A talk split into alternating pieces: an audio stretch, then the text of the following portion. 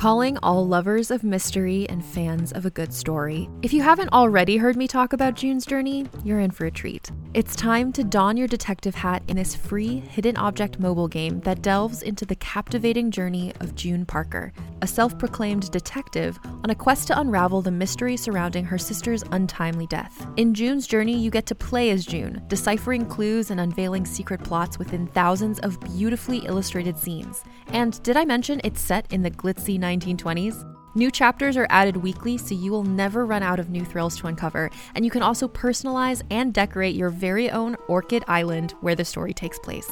How sharp are your detective skills?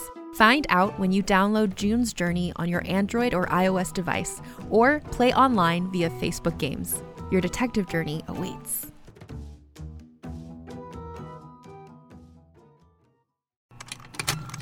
Contained herein are the heresies of Radolf Burntwine, erstwhile monk turned traveling medical investigator. Join me as I uncover the blasphemous truth of a plague ridden world that ours is not a loving God, and we are not its favored children. The Heresies of Radolf Burntwine, coming January 2nd, wherever podcasts are available. Hi, I'm Keegan. And I'm Madigan. And you're listening to Your, Angry, Neighborhood Feminist. This is a podcast where we explore the world through our own personal feminist perspectives. Hello, Miss Keegan. Hello, Miss Madigan. We just had like a speed through check in. Just kind of like, how are you? How I are miss you? you so much. I miss you too, but I will be back next week. Very exciting. Gosh, I've forgotten what that even feels like. Honestly, it feels like it's been closer to a year than like what has it been? Like a little over a month or something like that. About it a feels, month. I mean, uh, like a month and a week ish. Yeah. yeah, yeah, it feels so much longer. I don't know why. I think oh, it's just I miss you. I miss that face so I much. I miss you too. I miss our I know, chats. Me too. I am ready to be back in the sunshine. Today we had like a beautiful sunny day, but yesterday it was like torrential rain and like the sun didn't come Hmm. out until like 5 p.m. And my mood Oh, was so bad. And today I was like, gosh, why do I feel so like chipper? And It's because it's sunny. It's the yeah. sun. Yeah. Yep. So I'm ready Yep, yep, for that. Los Angeles sunshine. I really, it's like getting hot. I'm ready to go to the beach. Like, I'm like, oh God, I just want to Mm-hmm. like sip a beverage by the beach. Sounds perfect. you're getting you're getting home at a good Mm-hmm. time. You're getting home right in the start of that like lovely pool day Ugh, weather yes, and all I'm that. ready, honey. Let's Yeah. go. Oh my gosh, I am too. Let's do it. All right.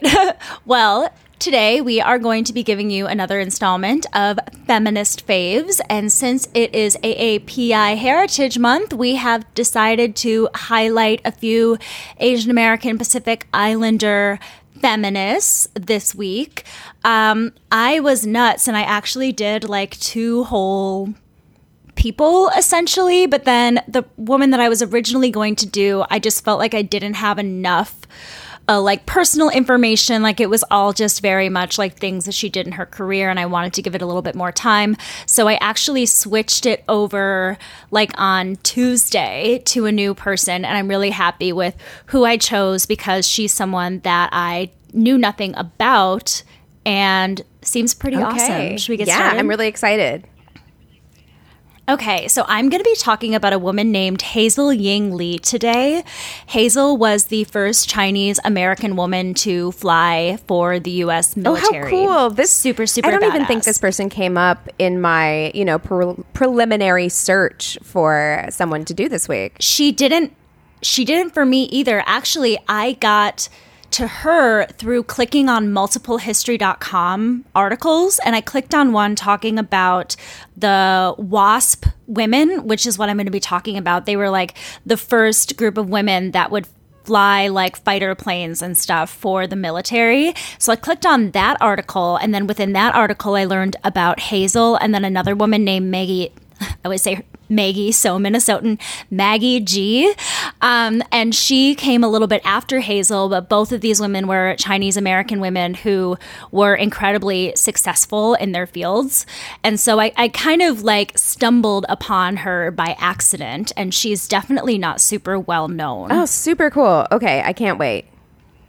All right, so Hazel was born in Portland, Oregon on August 24th, 1912, to first generation Chinese American parents. She was one of eight kids, and their parents supported the family with their restaurant in Old Town Chinatown in Portland. And that was that area's um, Chinatown or whatever. I can't imagine raising eight children. It's, it says in a lot of the research that I read that, you know, both parents worked in the restaurant and the mother was in charge of, you know, taking care of the kids, but also running this restaurant as well. But it seems like growing up in a restaurant was something that Hazel really took with her for the rest of her life. Like she really enjoyed cooking and things like that. And especially during her time in the military, we'll kind of see how you know, having that background of owning a restaurant with her family really helped her out. I always thought that that would be cool. Like if your family either owns a restaurant or, and this sounds kind of like morbid and weird, but I had a friend whose family owned a funeral home.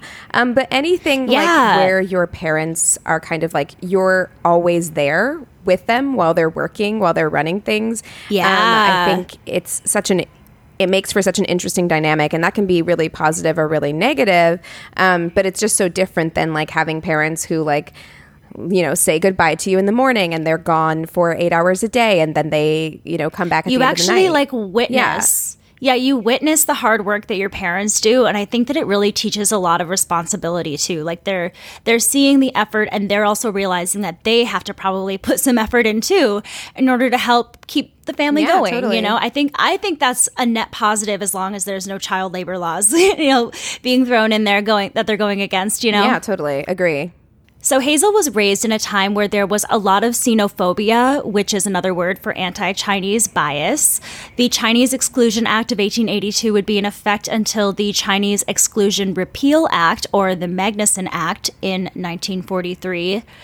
The year before Hazel was born, Justice John Marshall Harlan wrote of the Chinese race as, quote, a race so different from our own that we do not permit those belonging to it to become citizens of the United States. Persons belonging to it are, with few exceptions, absolutely excluded from our country. I allude to the Chinese race. That End is quote. just.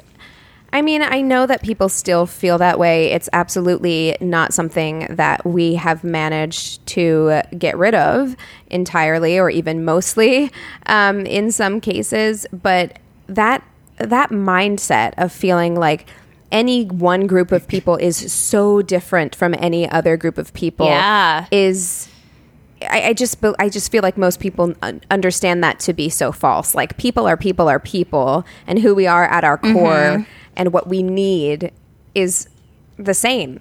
You know, like what a what a horrifying Exactly. thing to think and then say out loud. I know you're kind of you're saying the quiet part out loud, sir. you know, you shouldn't even think it, but you definitely shouldn't be Yeah. saying it. She also navigated through a lot of sexism, especially because she was a very athletic young girl and she enjoyed doing sports like swimming. She loved to play handball. She loved to play cards. And she even learned to drive as a teenager, which I guess at the time was like, you know, unheard of for a, you know, young Chinese American woman. She was also described as being very vibrant and funny. She had a great sense of humor. She graduated from Commerce High School, which is now Cleveland High School, in 1929 and landed one of the only suitable jobs for a young Chinese American woman at the time, which was to become an elevator operator. And she worked at a swanky department store in downtown Portland. In 1931, Japanese forces invaded Manchuria and began military operations, which expanded into China. The Chinese military was in dire need of pilots, and Chinese Americans were encouraged to go to China and fly for their military. And this was also during the time where air shows were really popular, during the beginning of the mm-hmm. 1930s.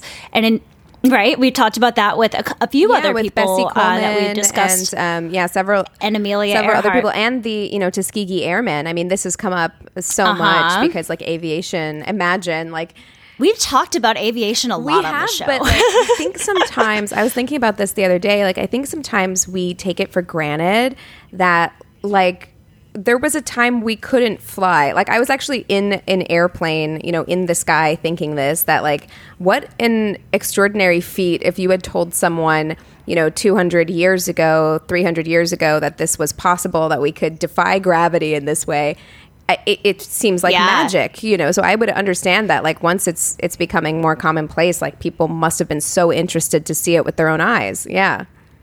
Well, and I think that there's always been this fascination with flight. Like, whenever anyone would ask me why I loved figure skating so much, I would always say because it's the closest feeling I could get to flying on a daily basis. It's like the wind in your face, going really fast, jumping into the air, all of that. There's this like excitement about defying gravity in that way. And I can imagine, especially with these air shows, they would do like a lot of tricks and races, and it was like super fun and exciting. It really showed that this is like a dangerous, exciting, amazing thing to do. And I think the idea of flight was something that was so inspiring to so many people. And it seems like, you know, with Hazel, she was able to ride as a passenger on a plane at one of these air shows.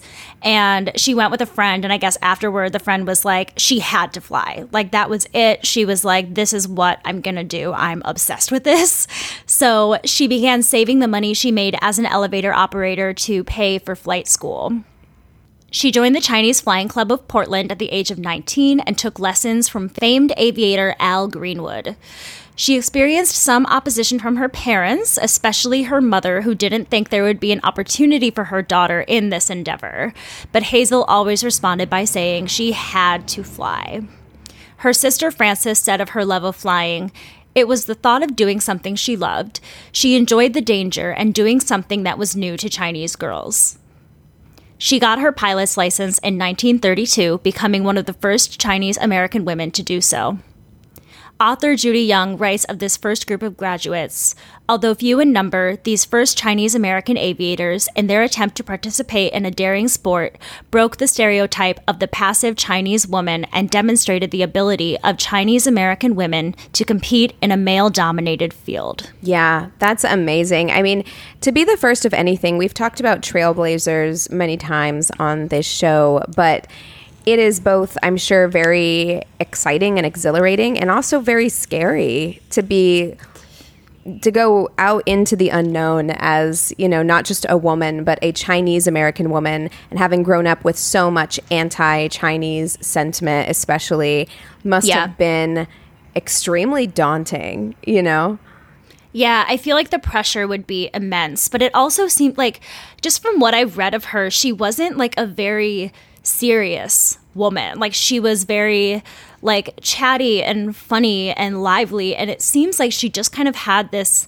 energy about her at least that just seemed to be not careless but just kind of like Carefree, effortless yeah. like i'm carefree yeah like i feel like she i'm sure understood the pressures and things like that but just the feeling that i get from reading how people have described her and things like that she just seems very like just very positive and easygoing and also just very inspirational. Like she seemed very grateful for everything that she did and she just wanted to fly. I don't think it was about anything else. She just wanted to learn, yeah you know? absolutely So it was during this time that she would meet her husband. He went by Clifford, but his name was Louis Yim Kin while in Portland.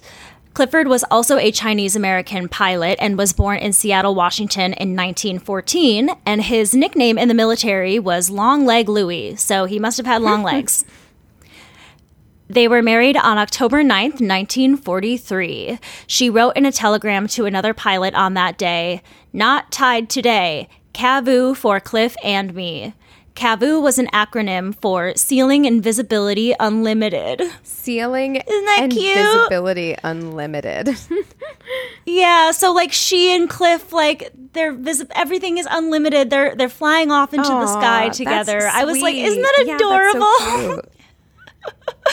So the two went to China together to support the war effort, but while Clifford was off becoming deputy commander of his own squadron and fighting in combat, Hazel was delegated to a desk job because she was a woman.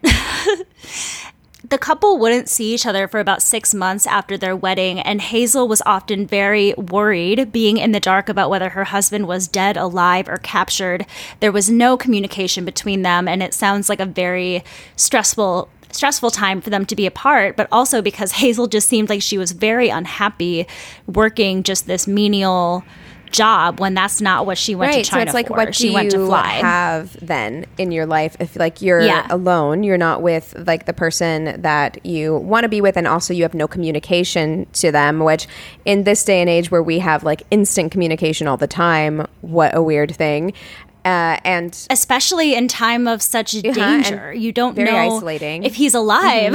yeah, and then you're also working a job that y- doesn't fill you with any amount of like passion or fulfillment. You know. Yeah. Well, she ended up getting so frustrated that she relocated to an area called Canton, which is not in Ohio. It is a place in China. Had to make sure that she wasn't flying back to the US. Um, and she started working for a private airline there for the next few years so that she could continue to fly. She was one of a very small number of female pilots in China at the time. In 1937, the Japanese forces invaded China, and Hazel was right in the middle of it all, being in Canton. So she literally was right in the middle of one of these very major battles, and she still decided to remain in the country despite the war and survived while hundreds of civilians were killed in Japanese air attacks.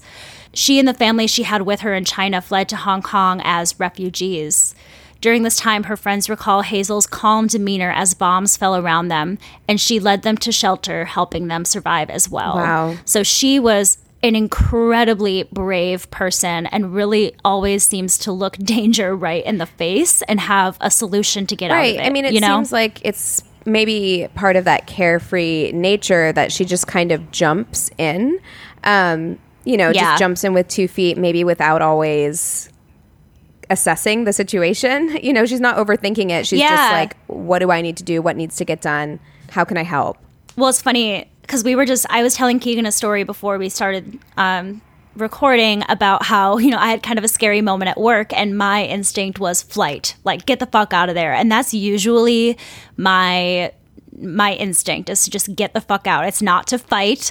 It sounds like her instinct was to mm-hmm. fight. Like she was just like, no, I'm going to stay, figure this out, fight through it, protect Yeah. people. She was just stupidly brave. You know what I mean? She tried once again to aid the Chinese Air Force as a pilot, but was once again turned away. So she moved back to the United States and settled in New York, where she got a job as a buyer of war materials for China. On December 7th, 1941, the Japanese made a surprise military strike on the island of Pearl Harbor, officially bringing the United States into World War II. As the war claimed more and more lives of American pilots, it became clear that women would have to become part of the fight. With the ambivalent support of the U.S. Air Force Commander Henry Hap Arnold, the Women Air Force Service Pilots, or WASP, was created in 1943. This was in big part thanks to a woman by the name of Jacqueline Jackie Cochran, who would become the woman in charge of the WASPs. She is a total badass pioneer in women's aviation racing, and she was also a friend of Amelia Earhart. She sounds like a very cool mm-hmm. woman. So, Jackie chose 36 of the best female pilots in America for her program, and Hazel was selected as one of them. And Hazel was one of two Chinese women selected for this program. So she was definitely uh, outnumbered. She was different than most of the rest of the pilots that were accepted into this group. All members of WASP reported to Avenger Field in Sweetwater, Texas for a grueling six month training, which Hazel almost didn't survive. One day, she was riding as a passenger to another pilot who made an unexpected loop and flung an unbuckled Hazel out of the plane. Oh my god! You know, I feel like we had Yeah. this conversation a lot with Bessie Coleman because, of course, she was a trick Uh-huh. pilot. Um, but Uh-huh. I think that can't be overstated either. How because aviation was relatively new, how easily something could go wrong, um, and how Yeah. dangerous it Yeah. really was. Oh, there's multi. Yeah, it's insane. So, luckily, she was able to pull her parachute in time to have like a safe landing on the field. And she landed so far away that she ended up having to walk all the way back with her parachute dragging behind her. Like, I'm just picturing that image of like, she was five foot three and like super tiny. I'm just picturing her like coming out of the forest with this like huge parachute behind her. Like, I'm here, guys. Well, Sorry. do, what you gotta do, I guess. You know. I know. It's just, oh God, sounds horrible. So, although the women of WASP were under military command, being women, they were only classified as civilians and were paid through the civilian service.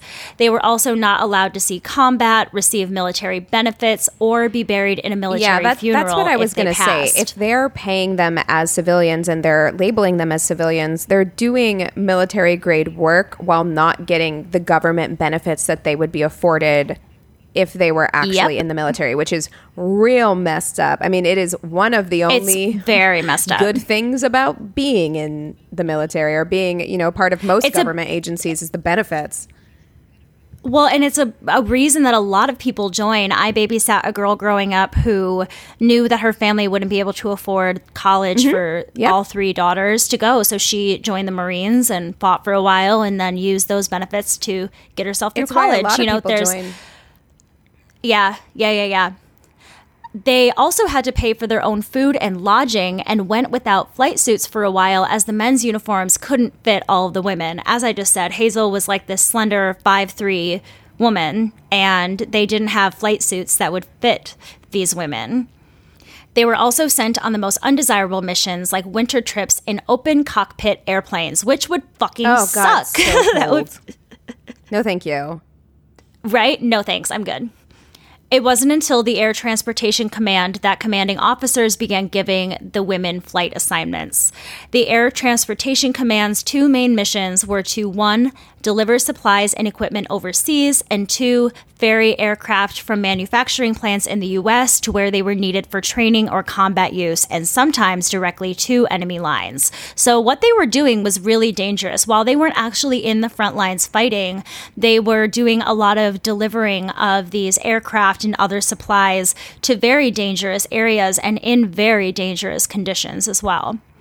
They would also test new planes. They had to train male pilots, yuck, and flew damaged planes back to base for repair. I'm so sorry. all the I would they get so frustrated. I mean, I- right everyone who has like worked a job well I, I guess i can't say everyone but like for me i know that that happened to me where you have to train your superior basically Yep. like so you know that Yep. you're like you have all of the knowledge and you're having to train someone who is going to be paid more than you and have a higher rank Yep. than you and, and do the job that you want. yeah that is so frustrating Uh, unbelievably frustrating. That's why I was just like, fuck you for making them train the dudes. That sucks. yeah In total, 38 of the women who were a part of WASP died in service. This was incredibly dangerous work that they were doing.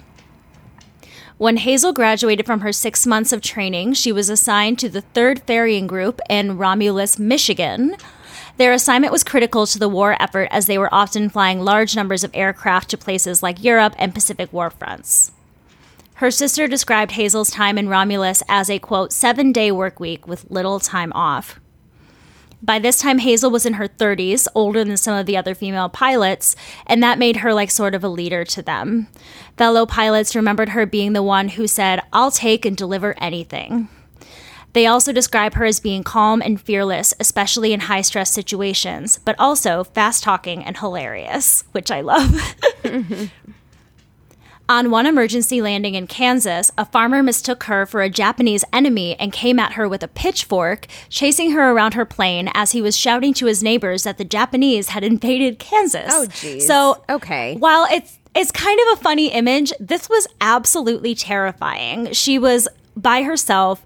She had to make an emergency landing, and she's trying to convince this man chasing after her with a pitchfork that she is a Chinese American woman fighting for the US military. And this guy is just seeing an Asian woman, assuming she's Japanese, and freaking the fuck out. yeah, I can't imagine. You know, like th- those are the hurdles that you're dealing with as not only a minority, but as an Asian American minority during World War II. Like that is, it was scary. Yeah, It was definitely tough. So somehow she was able to convey all of this to the farmer like look this is this is who I really am and she quote demanded him to stop. I read that in multiple points of research. I'm like damn she demanded him. Well, she sounds Um, like a pretty commanding woman. Right? She's tiny, but she's mighty. My goodness. Apparently, later that night, when recounting the incident to her other, like, wasp friends, Hazel had everybody in hysterics. So it sounds like she had a very playful nature about her, especially when it comes to, like, really difficult experiences in her life. She was like, I have to laugh about it. Yeah, I you know? imagine you would have to. Yeah. She also was very sweet with her fellow pilots. She would teach them what their names or nicknames were in Chinese characters, and then she would write it in lipstick on the tails of their planes for them. Oh, that's Um, cute. Isn't it? She would also go to like any Chinese restaurant in whatever city they were in. She would like look at the menu and then go back to the chef and be like, I'm making this. And she would like bring her like white pilot friends along and like cook Chinese food for them. And they would all eat together and things like that. Fellow WASP Sylvia Dahmes Clayton recalled Hazel provided me with an opportunity to learn about a different culture at a time when I did not know anything else. She expanded my world and my outlook on life. Though a lot of women were very encouraging of all of this, it sounds like Hazel was incredibly popular and had a lot of friends. There was still some racism going on. I'm sure not everybody was super excited to be um, working with someone like Hazel because of the sentiments at the time there were some letters found in archives, and one of the letters, a fellow pilot refers to Hazel as, quote, the little Chinese girl. So, not exactly very humanizing to her. No. I mean, but that's what happens whenever you're not only a minority, but also kind The of like one. a, yeah, the only one, a, a token minority, you Yep. know? Mm-hmm. Mm-hmm. In September 1944, she was sent to Pursuit School at Brownsville, Texas for more intensive training. And Pursuit planes are faster, higher powered fighter planes. It's like very, very difficult. Only 134 women were chosen to learn how to fly Pursuit planes. And this was like very, very prestigious. You had to be a very, very good aviator. And Hazel and the others were the first women ever to pilot fighter aircraft for the U.S. military. Two months later, in November of 1944, she was ordered to go to Bell Aircraft Factory in Niagara Falls, New York. She was told to fly a fighter plane from there to Great Falls, Montana, which was a major hub for pursuit pilots, delivering over 5,000 planes to supply the Soviet allies fighting the Nazis. From Great Falls, a male pilot would take the plane the rest of the way to the Soviets. When she got to Fargo, North Dakota, weather was bad, so she landed and stayed there until the morning of November 23rd once the weather had cleared up. She was then cleared to land in Great Falls around 2 o'clock that afternoon, but due to a confusion on the part of the control tower, too many planes were to arrive at the same time. This led to Hazel's plane colliding with another plane. Oh, geez.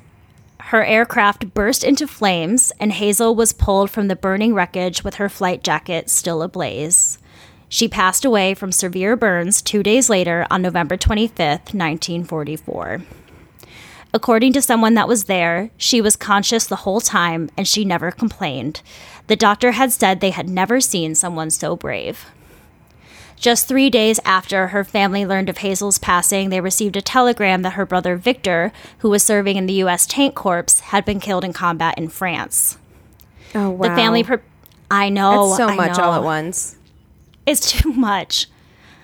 The family prepared for two burials and chose a burial site in Portland Cemetery. However, the cemetery refused to allow the family to bury Hazel and Victor in the chosen spot, citing the cemetery policy that did not allow Asian people to be buried in the quote, white section. After a very long battle, the Lee family finally prevailed, and Hazel was buried in a non military funeral and buried alongside her brother.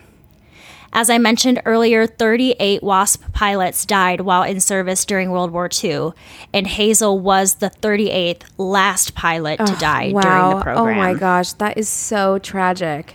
It is very tragic. The program was actually disbanded shortly after that on December 20th, 1944, in anticipation for the end of the war. And after that, these women that were fighting in the war went back and faded into housewifery and child rearing defining the role for women in the 1950s. You Yeah, know, you it's know, kind of sad. I had no idea that this even existed. And Yeah. I can't imagine, you know, it feels like one of those things that you find out about your grandma and you're like, what? Uh-huh. Wait, what? Yeah. you know, because this isn't something that you picture them as being like housewives and like meek. You know what I mean? You don't picture your grandmother as being like someone super badass. And they were all just kind of expected to go back to that very meek persona when the war was over. And it took so long for them to get any sort of recognition. They fought for more than 30 years after the war to get, uh, to secure military status for female pilots. In March 1977, their efforts were finally recognized after the U.S. congressional approval of Public Law 95 202. She and the other pilots, living or dead, received the Congressional Gold Medal in 2010. In 2004, Hazel was indicted into Oregon's Aviation Hall of Honor. And finally, I was unable to watch it, but it's on my list. In 2010, PBS released a documentary about Hazel entitled A Brief Flight Hazel Ying Lee and the Women Who Flew Pursuit. The end. Wow, that is incredible. That is absolutely not something that I had ever heard of or was even slightly aware of. So I am so thankful that I clicked enough to find out about the wasps Yes. because it was so fascinating. And I highly recommend that everybody go look up Maggie Gee as well. It's spelled G E E um, because she was another one. She came a little bit later, but she is another pilot where their stories are so similar. She survived for much longer. I believe that Maggie passed away in like 2017 or something like that. But um, it's another really wonderful story of another, you know, Chinese American woman just pioneering in aviation. Wow, that's well, thank you so much for bringing that to our attention because I would love to learn more about her specifically and that group as a whole. So amazing. You are so welcome. Do you want to take a quick break and then we'll come back and I'll tell you who I've got for our feminist fave this week? Let's do it. Okay. You can shop from anywhere doing pretty much anything. You might shop while working, eating, or even listening to this podcast. And however you shop, we all know and love the thrill of the hunt. But do you also know how to get the thrill of the best deals? Because Rakuten shoppers do. With Rakuten, they get the deals they love with the most savings and cash back. And you can get it too. Start getting cash back at your favorite stores like Sephora, Nike, and even Expedia if you're looking to get some travel in. And getting cash back doesn't mean you have to miss out on sales because those can just be stacked right on top. It's easy to use and based on a simple idea. Stores pay Rakuten for sending them shoppers, and Rakuten shares the money with you as cash back through PayPal or check. Download the free Rakuten app and never miss a deal. Or go to Rakuten.com to start getting the most bang for your buck. That's R A K U T E N.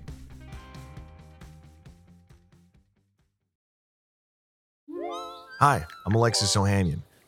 You may know me as one of the co founders of Reddit, but more recently, a large part of my identity is being a father to my wonderful daughters. In my podcast, Business Dad, I hope to open the conversation about working parents a bit. You'll get to hear from a wide range of business dads, from Rainn Wilson and Guy Raz to Todd Carmichael and Shane Battier, to find out how they balance being a dad with a successful career.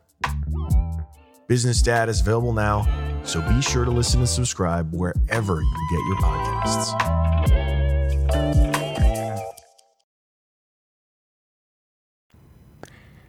And we're back. Okay. So I was, you know, Googling, Googling, Googling. And then Good old Goog. this person popped up, and I wonder if it's who you were gonna do. Um, and I was like, why have I never thought of doing Margaret Cho before? It wasn't, but I love that you thought of Margaret Cho. Yeah, because I mean, here's a person who I'll be honest, like her stand up sets aren't my favorite style of comedy to watch. However, this is someone who was really trailblazing and groundbreaking in comedy. Um, Yeah. And is also a very outspoken, open feminist. Like she's Yes. not one of those people who has ever shied away from that term. Um, No, at all. she doesn't shy away from anything. Margaret Cho is like outrageous in the best way. right and that's what makes her kind of cool so let's Yeah. dive in so margaret cho was born on december 5th in san francisco and i had to look this up because i was That's like Penny's birthday. oh is it really so penny Yeah. and margaret are both sagittariuses which yep, i she's was very like fiery. I was like margaret cho is like of course she's a sagittarius i'm like yes that tracks Yeah. that feels right to me so she grew up in a Christian household, a fairly religious household. I don't think it was like a strict religion, but her grandfather was a Christian minister, so that definitely had an effect on her childhood. Um, Certainly. Yeah, her neighborhood in Ocean Beach was really racially diverse, and she would later describe it, and I'm going to use her words. So I'll say later on, you know, like you said, she doesn't shy away from anything. She has no filter, really. But even given all of that, she has grown and changed a lot of her language. And so this is not how I would put this, but I'm going to directly quote her. But she describes her community as a community of old hippies, ex druggies, burnouts from the 1960s, drag queens, Chinese people, and Koreans. To say it was a melting pot, that's the least of it. It was a really confusing, enlightening, wonderful time.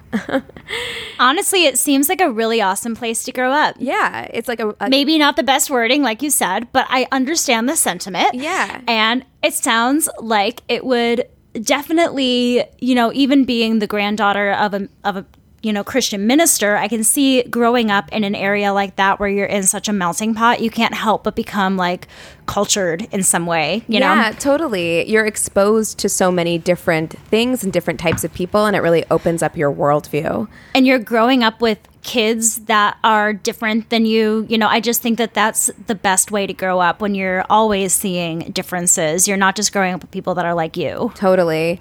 And her parents also owned a bookstore, so she was constantly exposed to new ideas and literature. And her father also wrote joke books that were published in Korea. So comedy. of course yeah, yeah, comedy kind of ran in her genes. So I'm going to give a trigger for this entire next um, paragraph. So trigger warning for this entire next paragraph because it is rough. Margaret's childhood was riddled with trauma. Um, she was teased and bullied relentlessly in school, often for her weight. And this is something that would be a theme that carries on throughout, I mean, really her whole life up until this point. Later Yeah. in life, she would describe in interviews how she began to get molested by a family friend starting at the age of 5 and not long after was raped by an uncle. And the assaults continued for years. Like, really, from the time she was five until she was a teenager, she was being regularly assaulted and oh raped. my goodness Um, i mean i just i've been reading a few memoirs lately and there's experiences that are similar to this that i've been reading about and just imagining that secret that she's holding and thinking like I can't tell people because what if they don't believe me? Or you know what I mean? Like obviously there was turmoil going on because she wasn't able to reach out to somebody and get the support she needed for the abuse to end right away and that just makes me so sad Right, to think I of this little girl who knows something bad is happening to her but feels like she can't say anything like it that just breaks my heart Right. And I don't know what was going on at home, why she felt like she couldn't speak up at home. But at some Right. point, I think when she was in her like middle school years, she finally spoke up to someone at school. Um, well, I think when you're really young, you don't even have that language yet. You don't understand what sex is or what people are doing is wrong. You just know it feels bad. You know what I mean? Uh, uh, But I think a lot of kids don't have the language yet to tell somebody what's happening to them. So it probably would take until you're older to be able to be like, now I know what was happening to me. I know what words to use, and I can go to somebody I trust. Well, you know? Unfortunately, I don't know who she went to at school. It doesn't seem like she went to a teacher. Like maybe she told another student. maybe like a nurse. Um, I don't think Oh. so. I don't think it was an authority figure. If it was an authority figure, they mishandled this in the worst way because what happened was um, she told somebody at school, and then word got around to the other students. And instead of being met with compassion, they used it as another means to bully her. Um, and she recalls that they would tell her that she was, and again, I'm going to use her words here. So please know that these aren't words that I would use. And again, trigger warning here. But she said that they would tell her that she was so fat that only a crazy person would have sex with her. So that's the reception she got when she revealed to um, the people in her life or anyone in her life. is absolutely disgusting on Yes. so many levels. And the tr- fact that anyone would attribute rape or molestation to sex in general Yep. Mm-hmm. is fucked up. Go fuck off. Don't say that. Secondly, to make it seem like she should be so lucky to be abused by somebody is absolutely sickening. Right. And I'm sure so unbelievably damaging to her psyche. That is so fucked up. Yeah, completely delegitimized her entire experience as well, which is just um, tragic. It's just tragic. So this went on throughout middle school and high school, and understandably, I mean, like she's being bullied relentlessly at school, she's being um, sexually assaulted at home, and she doesn't feel like she can trust anyone. She doesn't feel like she can talk to anyone. So she began to do everything in her power to avoid going to school. And she would often skip class. So her grades began to suffer to such a degree that she was eventually expelled from Lowell High School, where she had attended in the 10th grade. Wow. And I'm sure that didn't make her home life any easier either. No, I'm sure it didn't. So, after her expulsion, she began to express an interest in the arts and performance, and she auditioned and was accepted into the San Francisco School of the Arts, a San Francisco public high school for the arts. While there, she became active in the school's improv group alongside actors Aisha Tyler and Sam Rockwell. So she was Wow. She went to high school with them, which is kind of wild. Why do all these famous people always go to high school together? I don't know, like they come in groups. I have no idea. They do. Uh, like Kirsten Dunst and Rami Malek went to high school together. I'm trying to think of some other and ones. Rachel like Bilson, I think, was also in their school with them. Yeah. Yeah, and then um, Max technically, I think she was either a grade above or below him, but technically went to school with Blake Lively, but she was never really there. Mm-hmm. she was just like part of his school or whatever. She was like, I was in school with Blake Lively. I saw her like once in the hall. Wait, did you go to our school when Shaq went? Yeah. I have I never told this story that Shaq wanted me in his film. My classmate was in his film, but I uh, just remember walking by him and being like, "Holy shit, you could eat me!" like Yeah. No. he asked you to be in his film. yeah. There's a whole story there. Uh, Okay, but- well, well, I know we're in tight time today, so we'll have to do a little bonus where you can tell your Shaq story. I mean, long story short, I could have been Shaq's basketball wife, but we'll talk about that another day.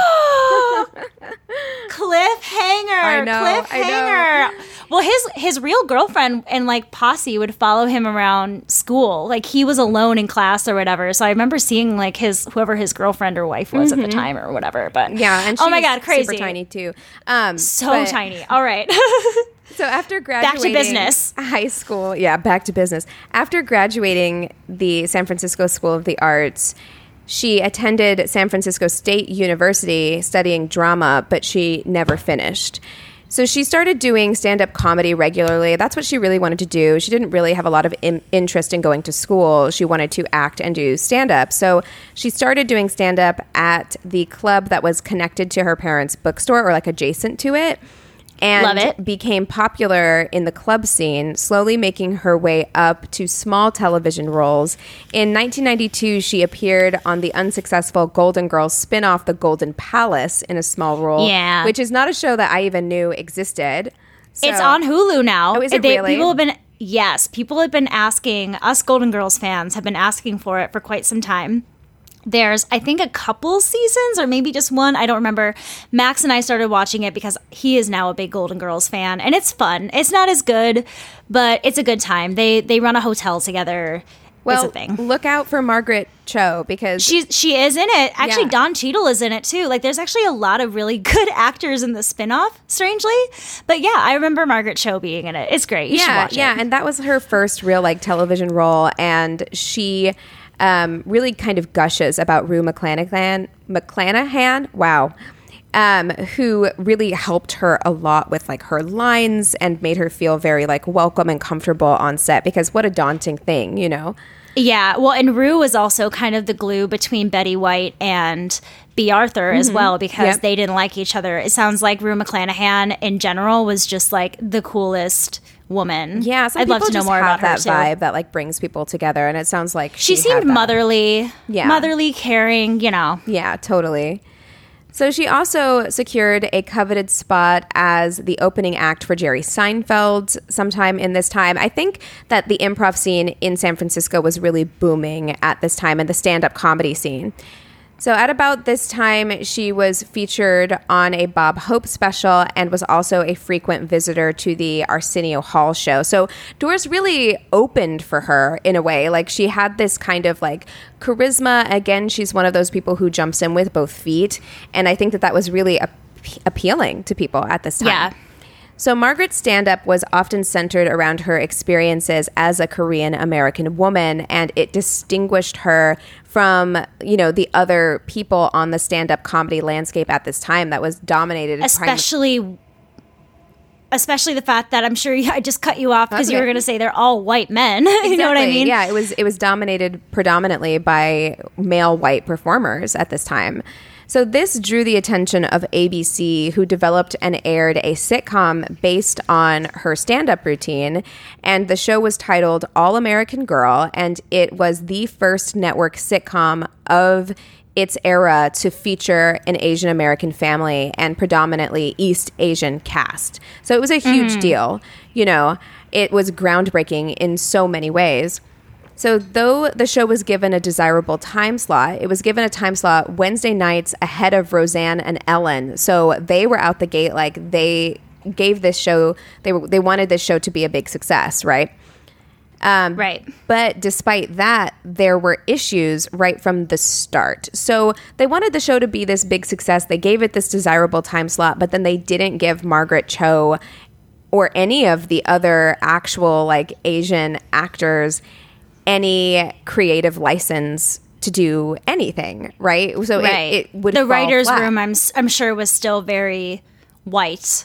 Yeah, You know? incredibly white. And Margaret would later say that the show's producers criticized her appearance, specifically her round face, so much that she starved herself for several weeks prior to filming the show's pilot, which ultimately resulted in kidney failure for her. Yeah. Um, she has been open about the fact that she struggled with disordered eating and bad body image and Mm-hmm. Yes. body dysmorphia throughout her life. I- another reason I'm just so thankful to her. She just is so great at breaking that stigma down a little bit and Yeah. being so open about her struggles. She is not shy to talk about anything that she has struggled with and i think having that open dialogue and being so open about like her you know child sexual abuse trauma and her disordered eating body image issues drug addiction uh, addiction as we'll, we'll get into um, all of that stuff i think just well, and all of that goes book- together. yeah absolutely. You know, it's seeing how childhood trauma and the things that we experience when we're young can sometimes make living life that much more difficult when it's unresolved and not taken care of. You yeah, know, yeah, definitely.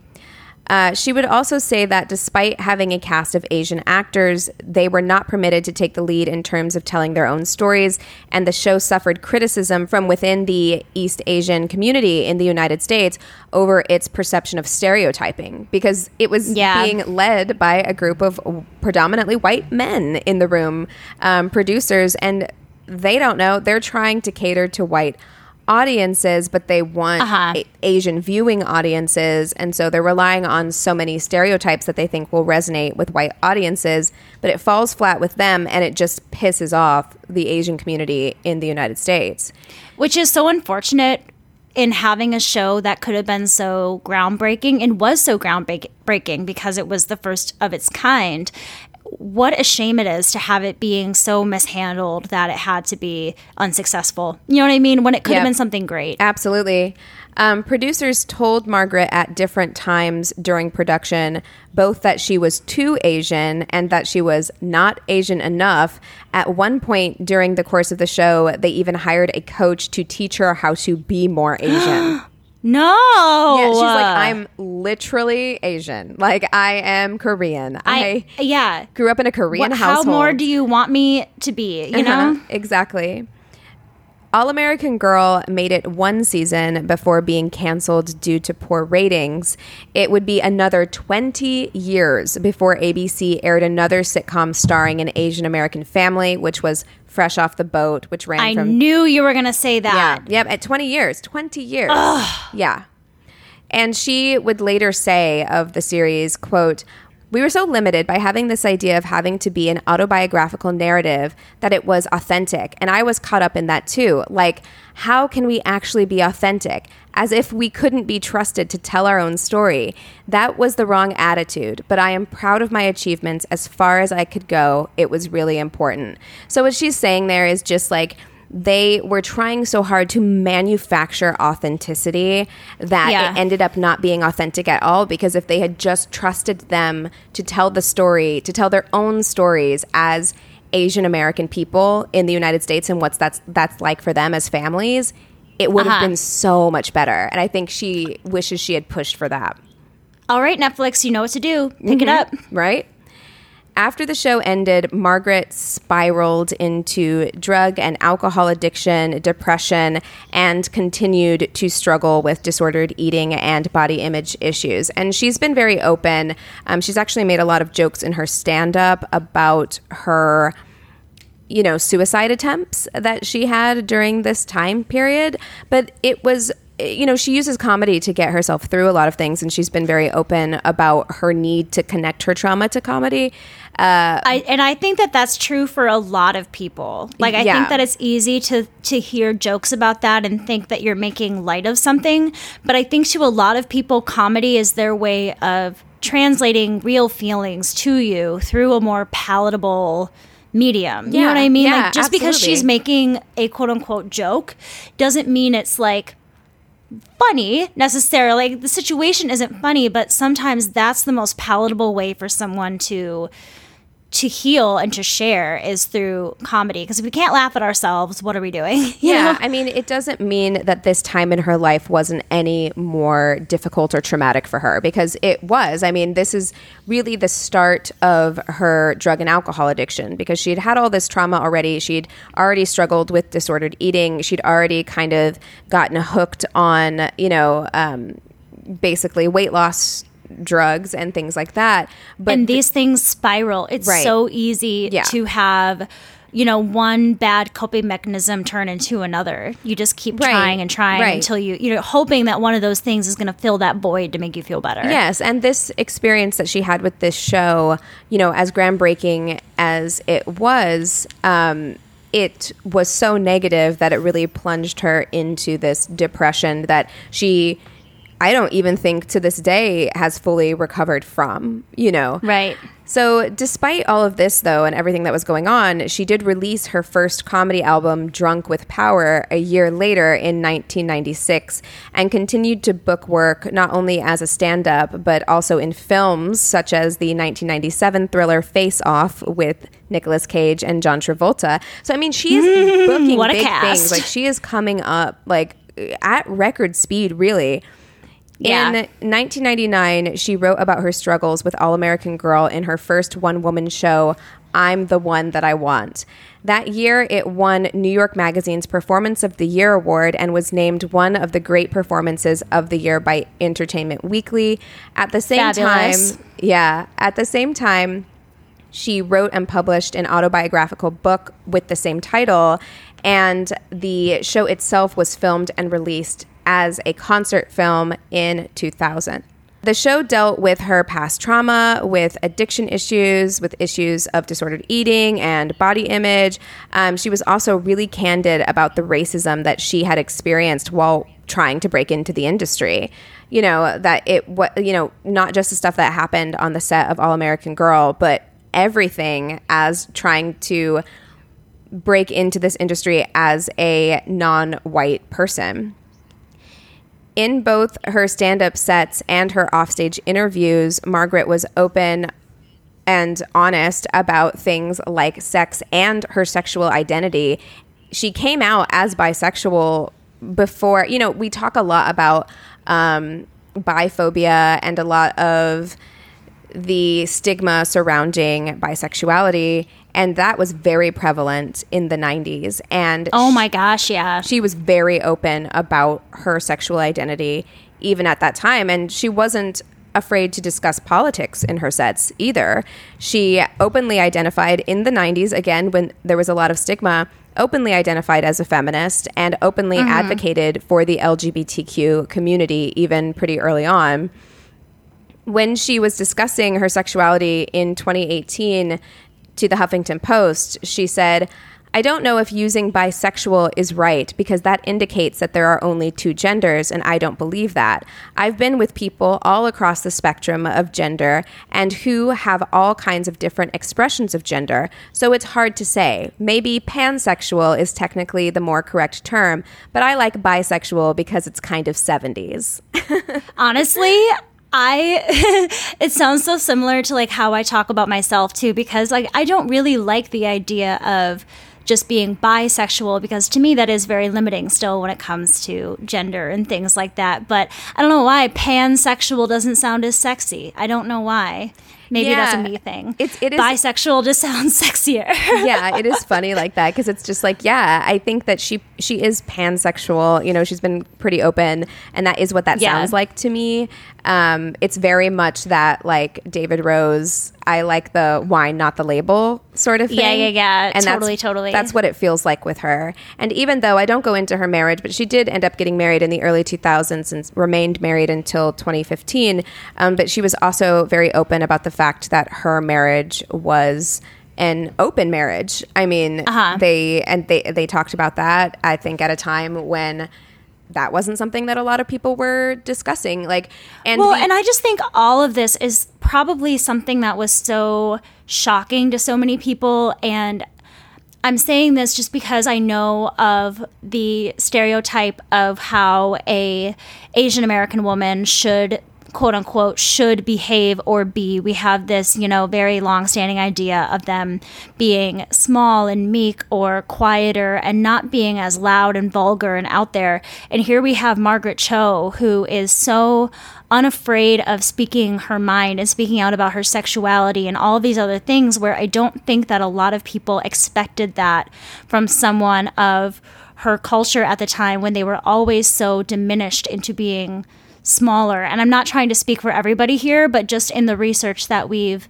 that we've done it seems like you know what was the episode that where we spoke about um uh shit what was fetishization it? of of asian american women i mean we've spoken on about this yeah um, several exactly times. i was trying to think of specific examples but yeah I, I feel like everything that she speaks up for is so daring, um, especially speaking out about being in an open marriage in like the early 2000s and things like that. And her sexuality was probably so unbelievably shocking to people at the time and probably either really helped boost her popularity with a lot of people, but it was also probably really damaging to her popularity in a lot of ways too in the industry. Oh, yeah, absolutely. I mean, I think she was ahead of her time in many ways. And, you know, there's so much about Margaret Cho. And so I didn't go into everything in detail with her. Um, but a lot of Asian American feminists have written about how Margaret Cho's sex positivity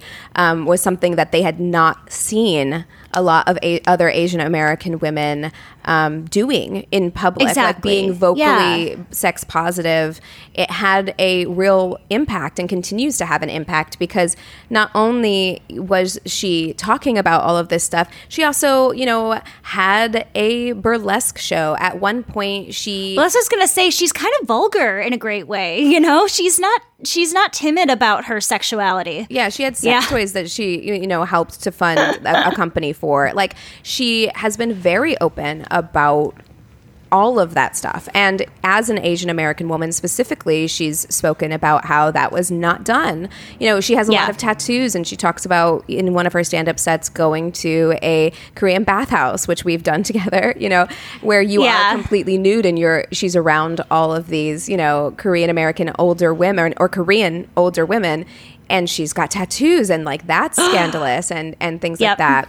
So it is it's a big deal. It's a big deal it would be a big deal no matter what because of who she is, but it's a bigger deal because of the culture she comes from. And that's just Right. the truth.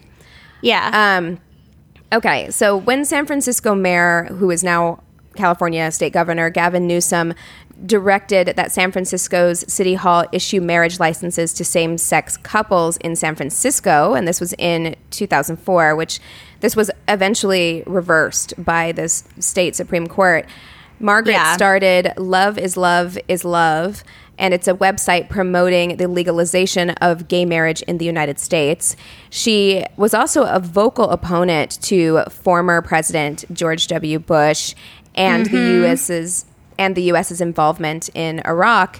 In 2004, she was performing at a corporate event in a hotel when, after 10 minutes, her microphone was cut off and a band was instructed to begin playing. And she says that this was because the manager of the hotel was offended by her anti Bush comments and that the check that she was issued, which was supposed to be, um, you know, she was, when she got paid, she had said that the check was supposed to go directly to a nonprofit organization that was a defense fund for the West Memphis Three. And Awesome. And this check initially bounced, and she had to like fight it in order for it to be honored. In July of 2004, during the Democratic National Convention, uh, she was disinvited to speak because they were afraid that, you know, she's unpredictable in that she's just so ballsy that they're like, she might say something that she shouldn't be, you know? oh my god. Yeah.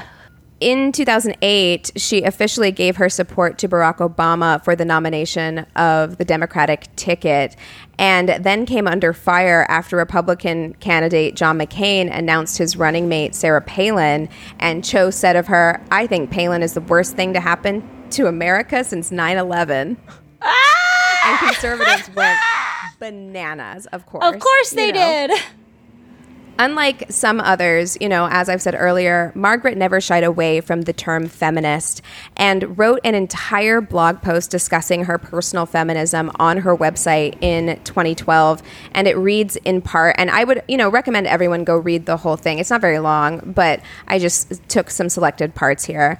Quote, why am I a feminist? I just am, and I haven't really questioned it. There are always women who like to say they are not feminists, famous, successful, courageous, and powerful women at that. But then those women who say that they have made their voices heard across the globe over time, loudly and clearly, and that probably couldn't have happened without a great deal of help from feminism and I guess technology. All I know is that as a woman in my work and in my life, I have been treated as if my achievements were less valuable because they were born from my body. I only know this because I have worked closely, been intimate with, risen and fallen with men of all kinds. I have done the same with women of all kinds, and my assessment of all the humanity I have experienced women get the short end of it. So therefore, my feminism, it's kind of necessary. I don't want to feel like I am less than anyone, and so I have to label myself in order to be ready for the fight. I don't want young girls to fear the word feminism because they will desperately need it out in the world, and to fear what will help you make you stronger, better, happier, it makes no sense. I love that. Yeah, me too. And it's just, it just, she's like, duh, of, of course I'm a feminist, feminism has helped me out in the world and it would help you too. And she speaks also Yeah. of her feminism as it relates to her identity as a Korean American woman. And she told Ms. Magazine, you know, um, that for all women in my family when I was growing up in Korean culture, you never say your name. You only say who your son is, and that's your name. Somewhere you lose your name, and then you're only identified by where your place is in the family. It's not subtle, but that misogyny is so ingrained in the language. And that's why it's so radical that she is such an outspoken feminist who speaks up for herself and what she needs so much Yeah. um, in her culture, you know. And she's been an example to other people that they can do that as well. And they can be difficult even when in the media, a lot of, especially East Asian women, are depicted as quiet and subservient, you know. In recent years, she's become kind of this elder for Asian Americans in the entertainment industry. In 2014, when Eddie Huang's memoir, Fresh Off the Boat, was turned into a network sitcom, uh, she consulted on the show and she said quote i'm fortunate that i've been able to survive long enough in the entertainment industry that there are a generation of asian american performers who look up to me. That's probably my greatest achievement I love it. yeah, it's amazing. Um, still, though, she did continue to struggle with addiction issues as recently as 2016 when she had a disastrous live performance at the Stress Factory in New Jersey.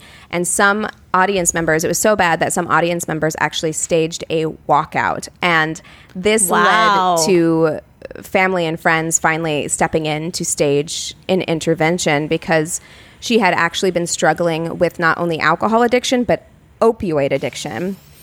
And her friends So tough. yeah, her friends told her they were going to a birthday party and instead held an intervention for her and were able to get her into rehab where she stayed for a year and a half. And That is a long ass time. it's a very long time to be in rehab, and um, 12 people who she was in treatment with subsequently died afterwards. Yeah. So, Yeah. I mean, that's unfortunately a lot of the reality. She is so lucky that she was able to be in rehab for a year and a half. I was incredibly lucky that I was able to stay in treatment as long as I wanted because I was protected by the insurance mm-hmm. companies.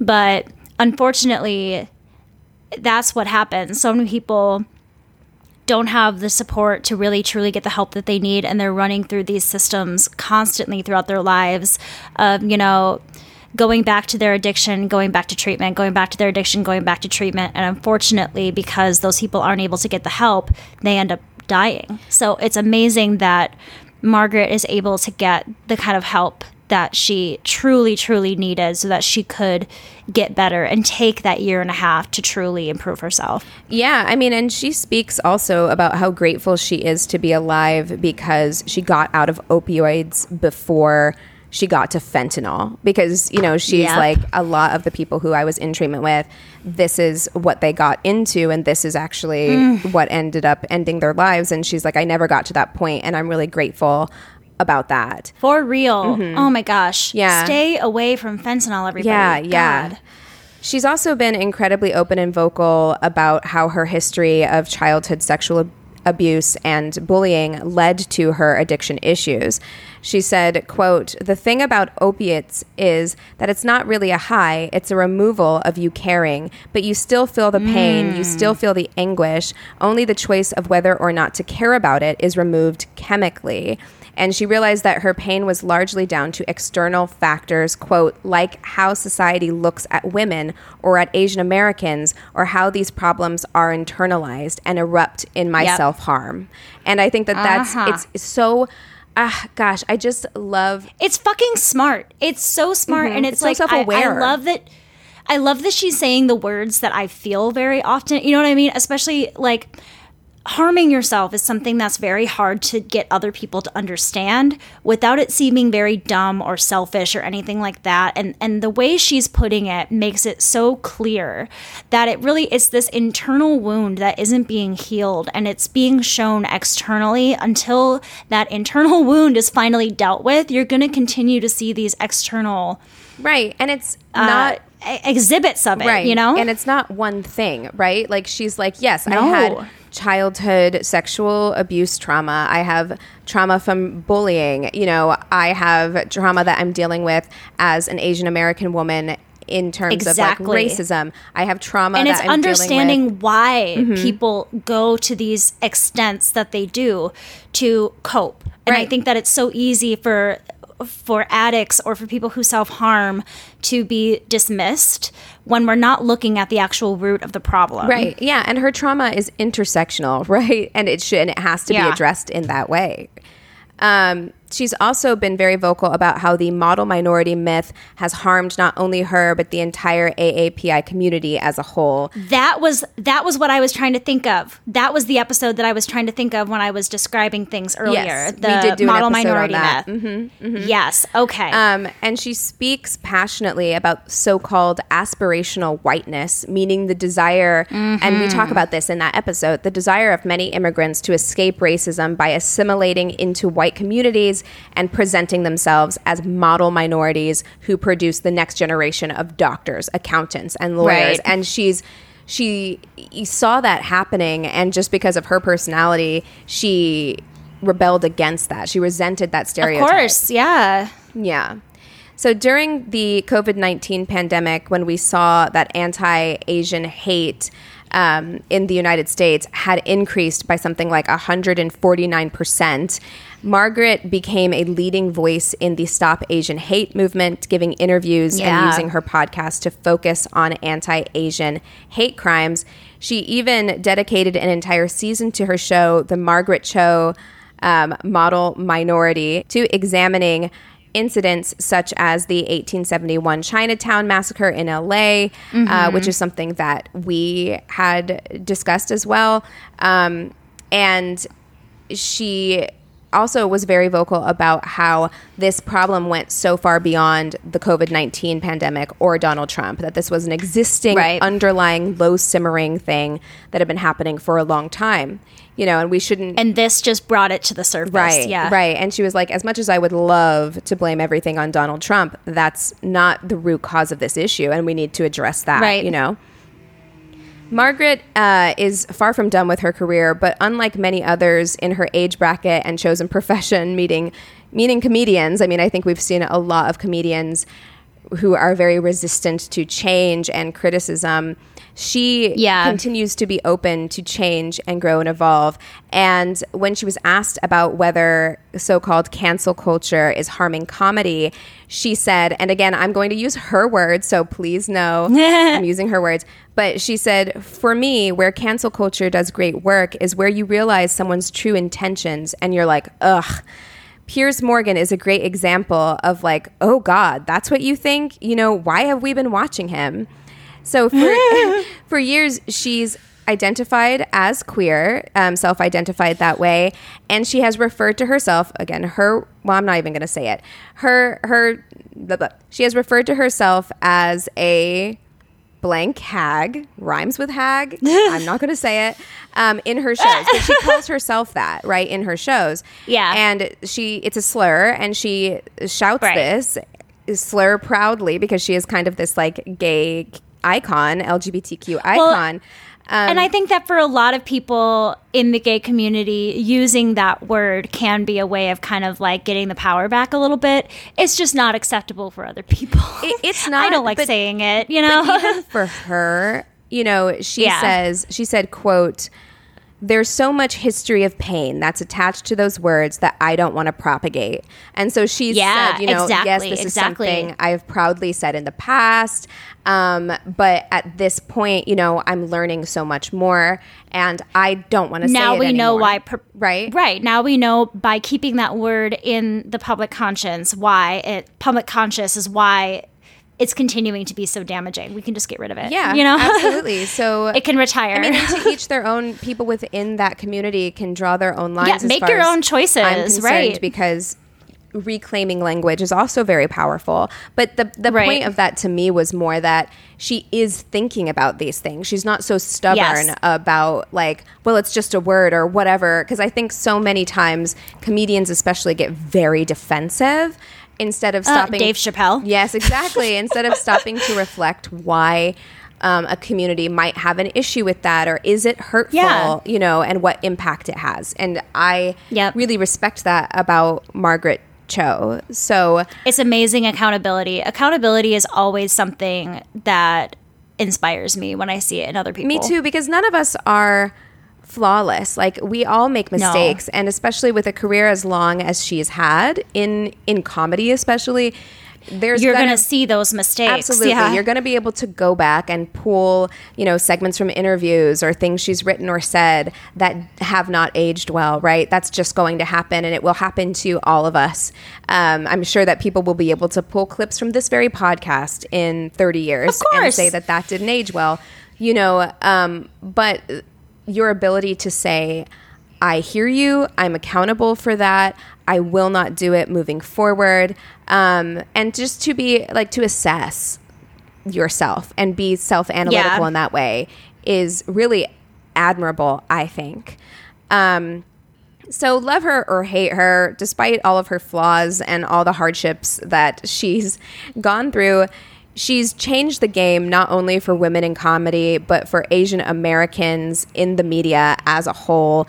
And she's never Totally. shied away from speaking her mind or um, you know, she's been working for decades to carve out a space for all kinds of different marginalized voices to the point where she has kind of been dubbed, she's got this nickname of the patron saint of outsiders. And I oh. feel that way about Margaret Cho. And I think that that's really inspiring. She's got this fearlessness and candidness that I think is really inspiring. Truly. I'm, like you said in the beginning, I've seen a couple of her. I believe I've actually watched one of her one woman shows. Always been a fan of Margaret Cho herself. Haven't seen a whole lot of her comedy stuff, but I have always been so inspired by her loudness, her willingness to tell the truth, her willingness to you know, just be a little bit outrageous. It's something that I resonate with. So, thank you for teaching me a little bit more about her. Of course. Yeah, I loved learning about her as well because, like I said, you know, of course, I've been aware of her my whole life. Uh, Of course, she's an icon. yeah, yeah. But, you know, her style of stand up isn't my favorite style of stand up. And so I don't think I really absorbed a ton of her in that way or in like the media. Yeah. Um, so I really enjoyed learning a little bit more about her and, and coming to love her a little bit as like a person, you know? Totally, totally. Well, thank you so much for listening to another episode. If there are any topics that you want us to cover in the future, please email us at neighborhoodfeminist at gmail.com. You can also direct message us and follow us on Instagram at Angry Neighborhood Feminist. If you want to wear some of our merch, you can go to the link in our Instagram bio. There will also be a link in the show notes wherever you are currently listening. We have a Facebook group and business page. You can chat with your fellow listeners on the group page and rate and review us on the business page.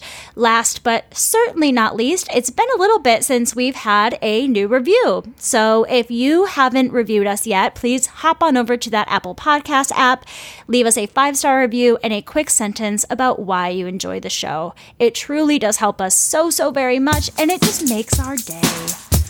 All right, that's all we have for you today. With all that being said, we encourage you to, rage on.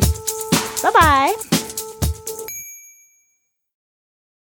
Hey there, it's Rachel Ballinger, and I am extremely excited to invite you to Rachel Uncensored. It's my podcast where I sit down and get real with my friends and celebrity guests, where we talk about all sorts of topics. And sometimes we might be under the influence when we do so. We cover things from personal stories to hot button issues. And it's the only place on the internet you can find an uncensored version of me. It's a side of me that you might not have seen before because it's not the most family or brand friendly. But don't worry, I'm still sort of slightly a decent human being. If you're intrigued, then make sure you check it out. New episodes drop every Wednesday. You can find it on Apple Podcasts, Spotify, or wherever you listen to podcasts. Trust me, you won't want to miss out on the fun and candid conversations we have here on Rachel Uncensored.